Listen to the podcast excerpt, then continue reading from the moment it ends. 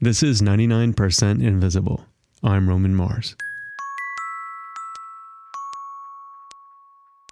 We have one cardinal rule on 99% Invisible no cardinals, meaning we don't deal with the natural world, only the built world. So when I read Jon Mooallem's brilliant book called Wild Ones, a sometimes dismaying, weirdly reassuring story about looking at people looking at animals in America, I didn't think I'd ever do an episode of 99% Invisible about it. I just read it for fun. But then I saw Jon perform stories from the book live with musical accompaniment, and I thought, I need to put this on the radio. I still call this radio. Anyway, what you need to know about Wild Ones is that it isn't a book about nature. It's a book about how we fit nature into our modern lives. Wild Ones is about the cutesy stuffed animals, the eco tours, and the Byzantine methods of conservation that evolve when our experience with wildlife goes from something natural to something designed. Human animal interaction has become a designed experience. And the story of that transition, as the title of the book suggests, is sometimes dismaying and also weirdly reassuring. Jon Mooallem is friends with the band Black Prairie, and as he was writing the book, they concocted this idea of the band creating a soundtrack to the book, and the result was an extended EP called Wild Ones, a musical score for the things you might see in your head when you reflect on certain characters and incidents that you read in the book. The writer and the band then went on a short tour with the song and story extravaganza that I'm going to play for you today. When I saw them perform this live in San Francisco, I freaked out. It was so good. And I accosted them in the dressing room and said, You have to let me share this with my audience. So here it is. And here we go.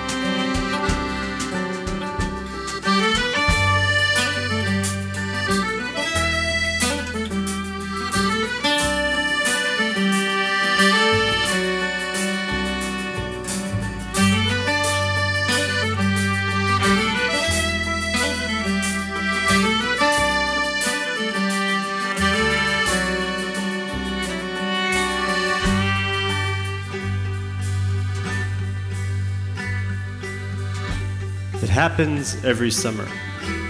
Small turtles called diamondback terrapins skitter out of the water around JFK Airport, New York. They start moving west. They're heading for a patch of sand where they like to lay their eggs, and they have to cross over one of the airport's runways to get there, runway 4L. Sometimes there's so many turtles on the move at once that the control tower has to delay flights. Now, the press loves doing stories about how funny this is, how a fleet of giant airplanes can be held up by just a few tiny turtles. But hold that picture in your mind and think about the Caribbean Sea in 1492. There were almost a billion sea turtles living in it back then. Columbus's men anchored in the Caribbean wrote about being kept awake at night by the thwacking of so many turtle shells against the sides of their ship. Notice how that scene is the exact opposite of the scene at JFK. It's not a fleet of giant airplanes being held up by a few tiny turtles.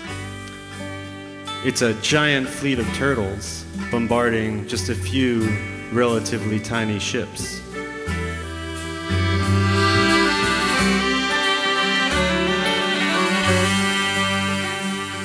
So I wrote this book about people and wild animals in America, and it only really started because I wanted to show my daughter endangered species in the wild before they disappeared. Like a lot of people, I think, I felt this pang. I knew that all around us, beautiful parts of the world are expiring. And I also knew that people in the future, they might not even notice. For them, a world without whales or wilderness might feel normal. I wanted to counteract that forgetting that's bound to take hold over time. This forgetting has a name. Scientists call it shifting baseline syndrome. It means that all of us accept the version of the world we inherit as normal.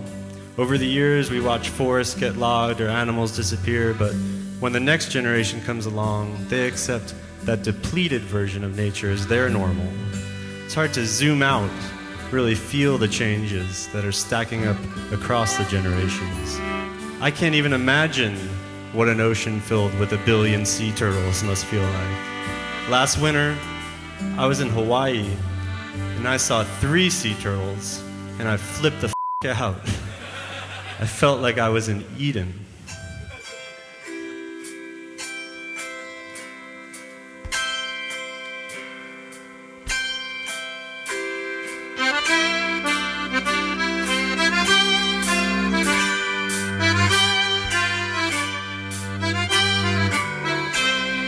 It wasn't so long ago, though, that America was a kind of Eden, when people could be dwarfed and engulfed by wild animals in a way that feels almost impossible now. In the late 1800s, trains would sometimes have to stop for four or five hours as streams of buffalo moved across the tracks. Occasionally, a stampede would batter into the side of a train, derailing it. A witness described one of these scenes, 1871 in Kansas. Each individual of Buffalo went at it with the desperation and despair of plunging against green locomotive cars, just as blind madness chance directed. After having trains thrown off the track twice in one week, conductors learned to have a very decided respect for the idiosyncrasies of the Buffalo. This man's name was William Temple Hornaday.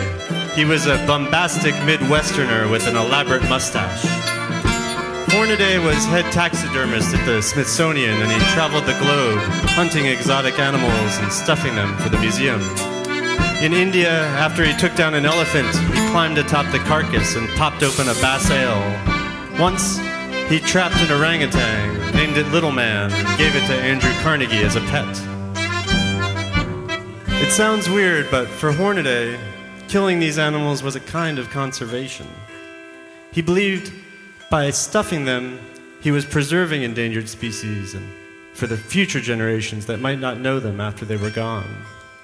Through taxidermy, he could make them immortal. In 1886, Hornaday looked west and saw that Americans were killing so many buffalo so rapidly that the prairie was almost empty. He figured there were maybe less than 300 buffalo left in the wild. And so he did what he thought was the most helpful and logical thing. He lit out for Montana to kill several dozen of them.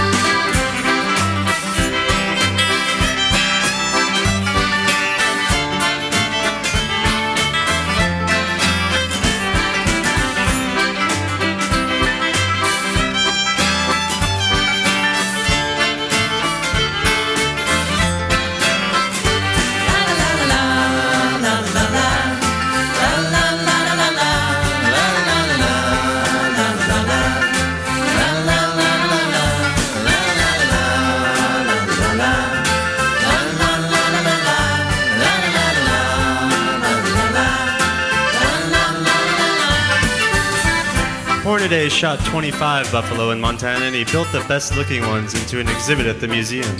He gathered them around a fake watering hole, looking forlorn. But from there, his thinking evolved. He realized he was basically just a funeral director, embalming the species that America was exterminating. It occurred to him what if we actually tried to keep these animals alive? And so he became one of America's first real wildlife conservationists, an activist, a lobbyist, a celebrity.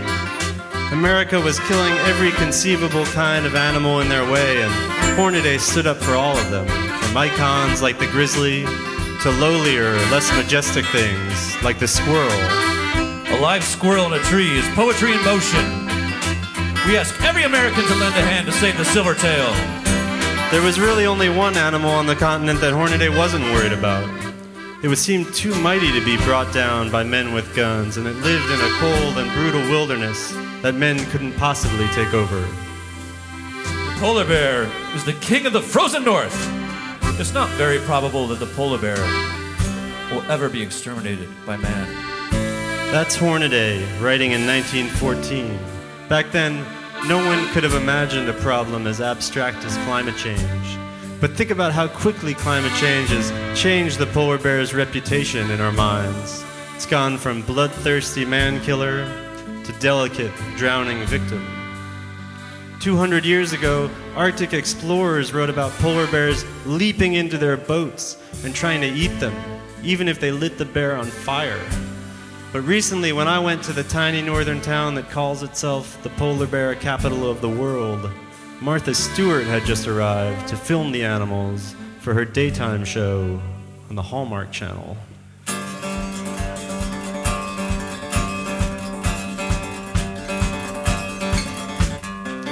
The town is called Churchill, Manitoba. It's on the edge of Hudson Bay, and every fall, right before the bay freezes over, Churchill gets overrun with about 900 polar bears and 10,000 polar bear tourists. Bears routinely wander into town. They like hanging out at the elementary school, especially. Folks can call 675 Bear, and a squad of Bear Patrol officers will come chase the animals back onto the tundra in their trucks. Bears that won't budge are tranquilized and shipped out to a Quonset hut near the airport. Once this so called polar bear jail fills up, each animal is drugged again and airlifted one at a time to an area north of town. Crowds of tourists come out to watch these bear lifts, and I went to one myself.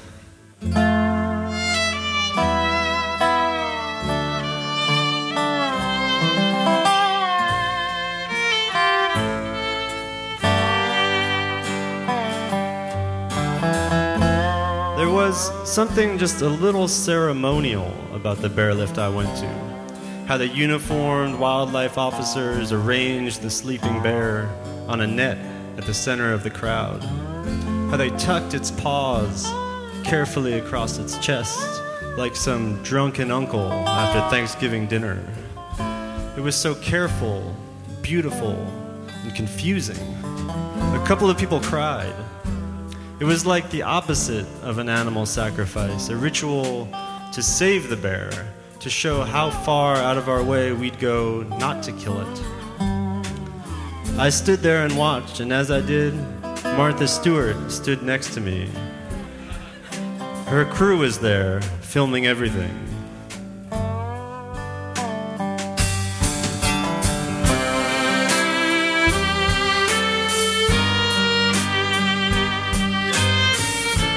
Honestly, it's a breathtaking thing to watch a polar bear flying away.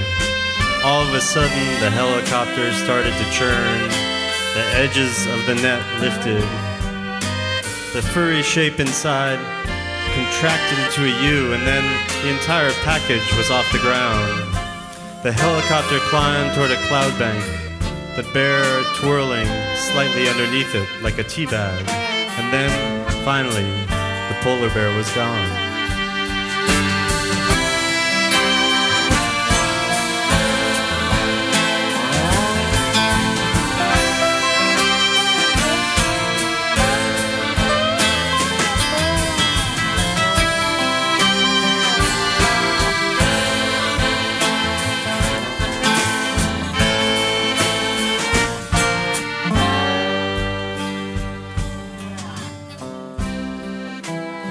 I know.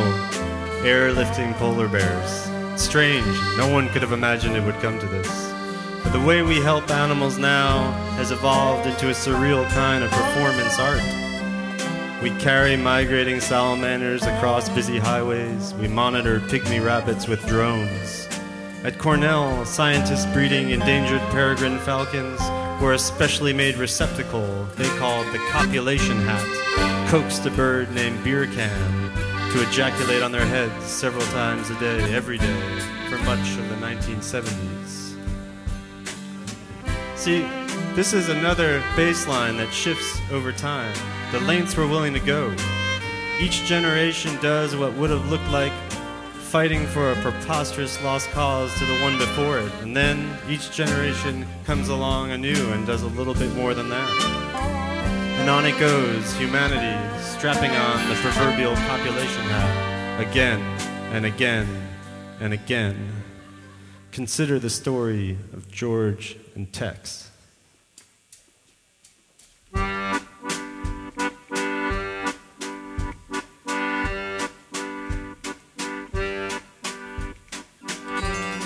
the late 1970s, there were only a handful of whooping cranes left in the wild, and also a small number at a government lab in Maryland. Scientists there were doing their best to wring as many new offspring as they could from those captive birds.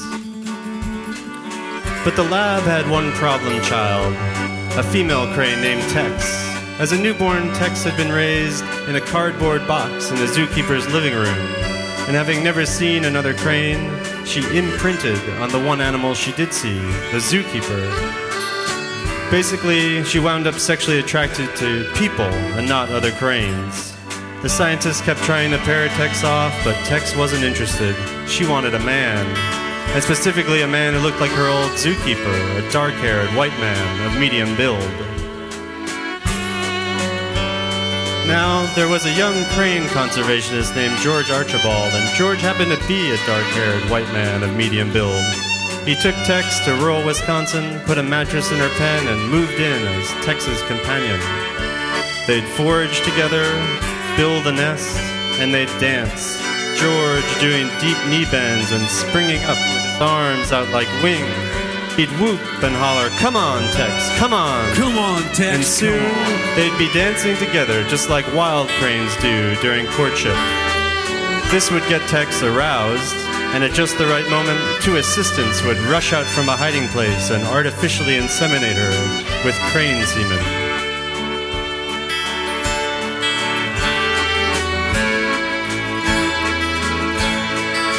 George did all this for three years, living with Tex for months at a time because the eggs she kept laying were infertile. The man and crane would start out after dawn, they'd go for a walk, and they'd dance. They'd dance, and they'd dance, and they'd dance.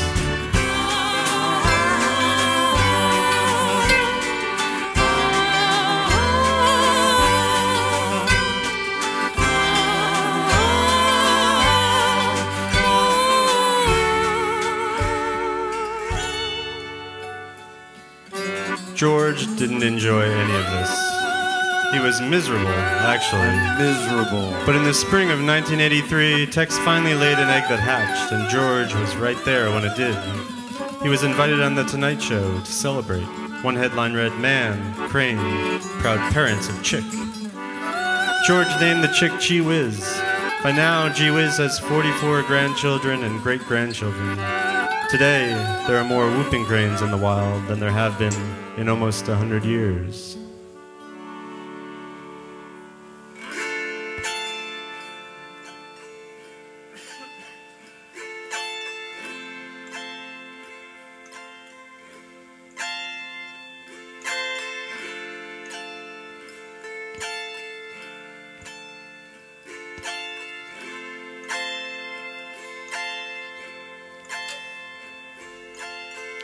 William Temple Hornaday, the taxidermist, died in 1937. At his funeral, buglers from the local Boy Scout troop surrounded the coffin and played Home on the Range. Twenty years later, workers at the Smithsonian were dismantling Hornaday's buffalo exhibit, the one he built after the hunt in Montana, the one he thought would last forever. They found a rusty box buried in the fake ground. Inside was a letter. It was from Hornaday, written to his future successor at the museum. Dear sir, when I am dust and ashes, I beg you to protect these specimens from the deterioration and destruction. At last, the game butchers of the Great West have stopped killing the buffalo. All the buffalo are dead.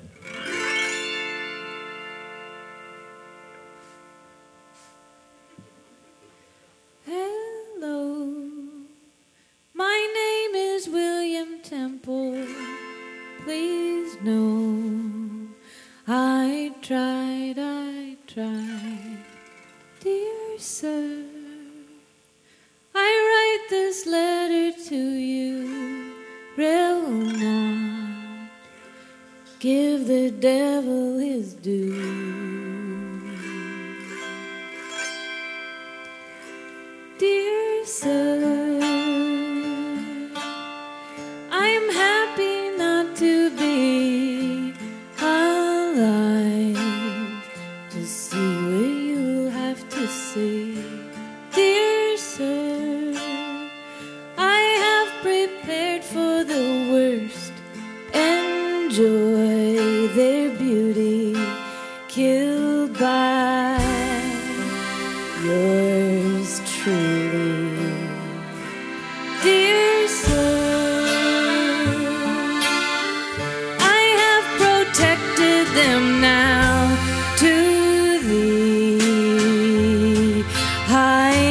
Degree.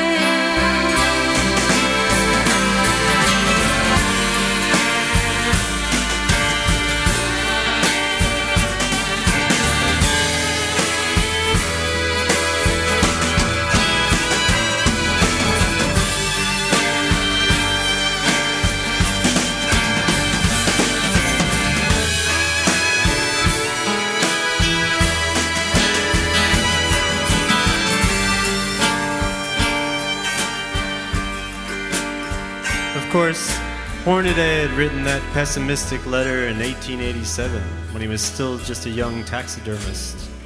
Turns out he was wrong. The buffalo were not all dead. And in the years to come, he actually played a big role in helping to save them. Lots of other species, too.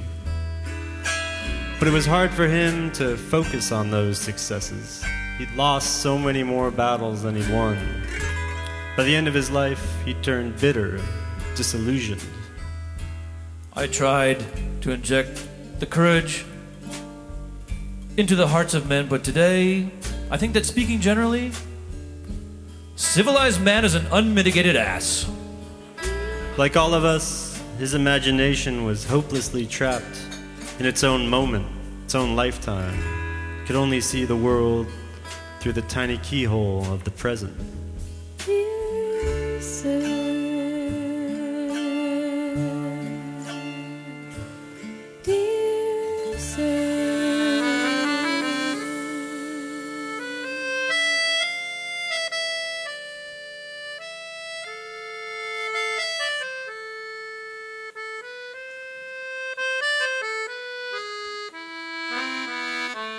So, where does that leave us then, in our present? Maybe all any one of us can do is push against the baseline as it shifts. We can be a tiny counterweight. We weigh almost nothing, but generation after generation, that weight adds up. Sometimes, in some places, the baseline starts to shift in the other direction, in the direction of more beauty, not less. But that happens incrementally too, and it can be hard to notice. So, picture that scene at JFK again, all those turtles. When Hornaday was born, they were close to extinction, being hunted because they tasted so good in soup. We're like those turtles, a race of stubborn little things that barely notices as the wilderness it migrates through fills up with villages and lights and swells into an airport runway. Just keep migrating across it anyway, tucking the eggs of the next generation into the sand. But we're like the airplanes, too, because we have changed. We've changed into something that Hornaday couldn't ever have imagined. A species that can at least try to slow down, try to stop. I like to think about those airplanes powering down, the lines of them parting like a shiny metallic sea, so this tiny tribe of turtles can pass through. I get it, it looks funny in the present, but squint into the hazy panorama of history and those airplanes idling in place, that little moment of not moving forward looks unmistakably to me like progress.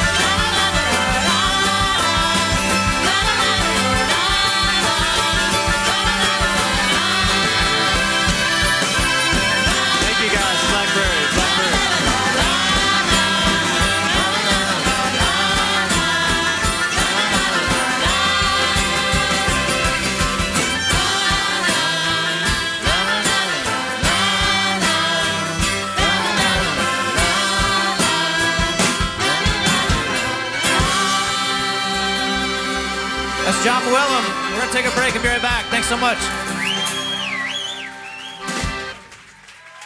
Thanks a lot.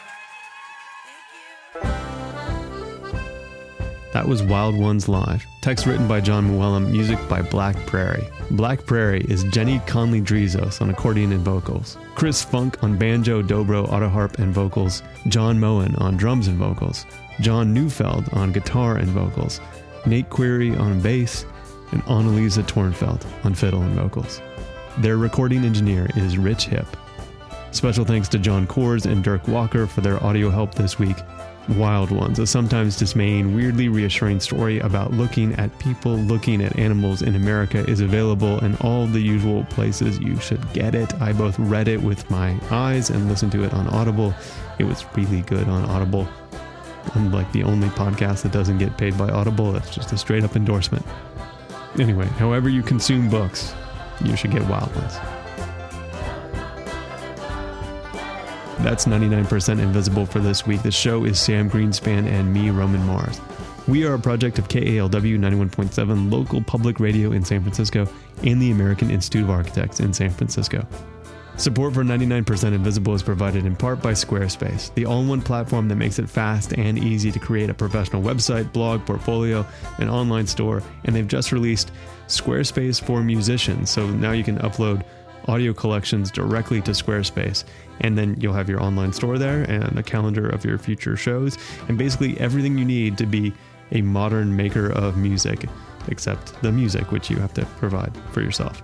If you're saying, I'm a musician, I do not know how to make a website, trust me, neither do I.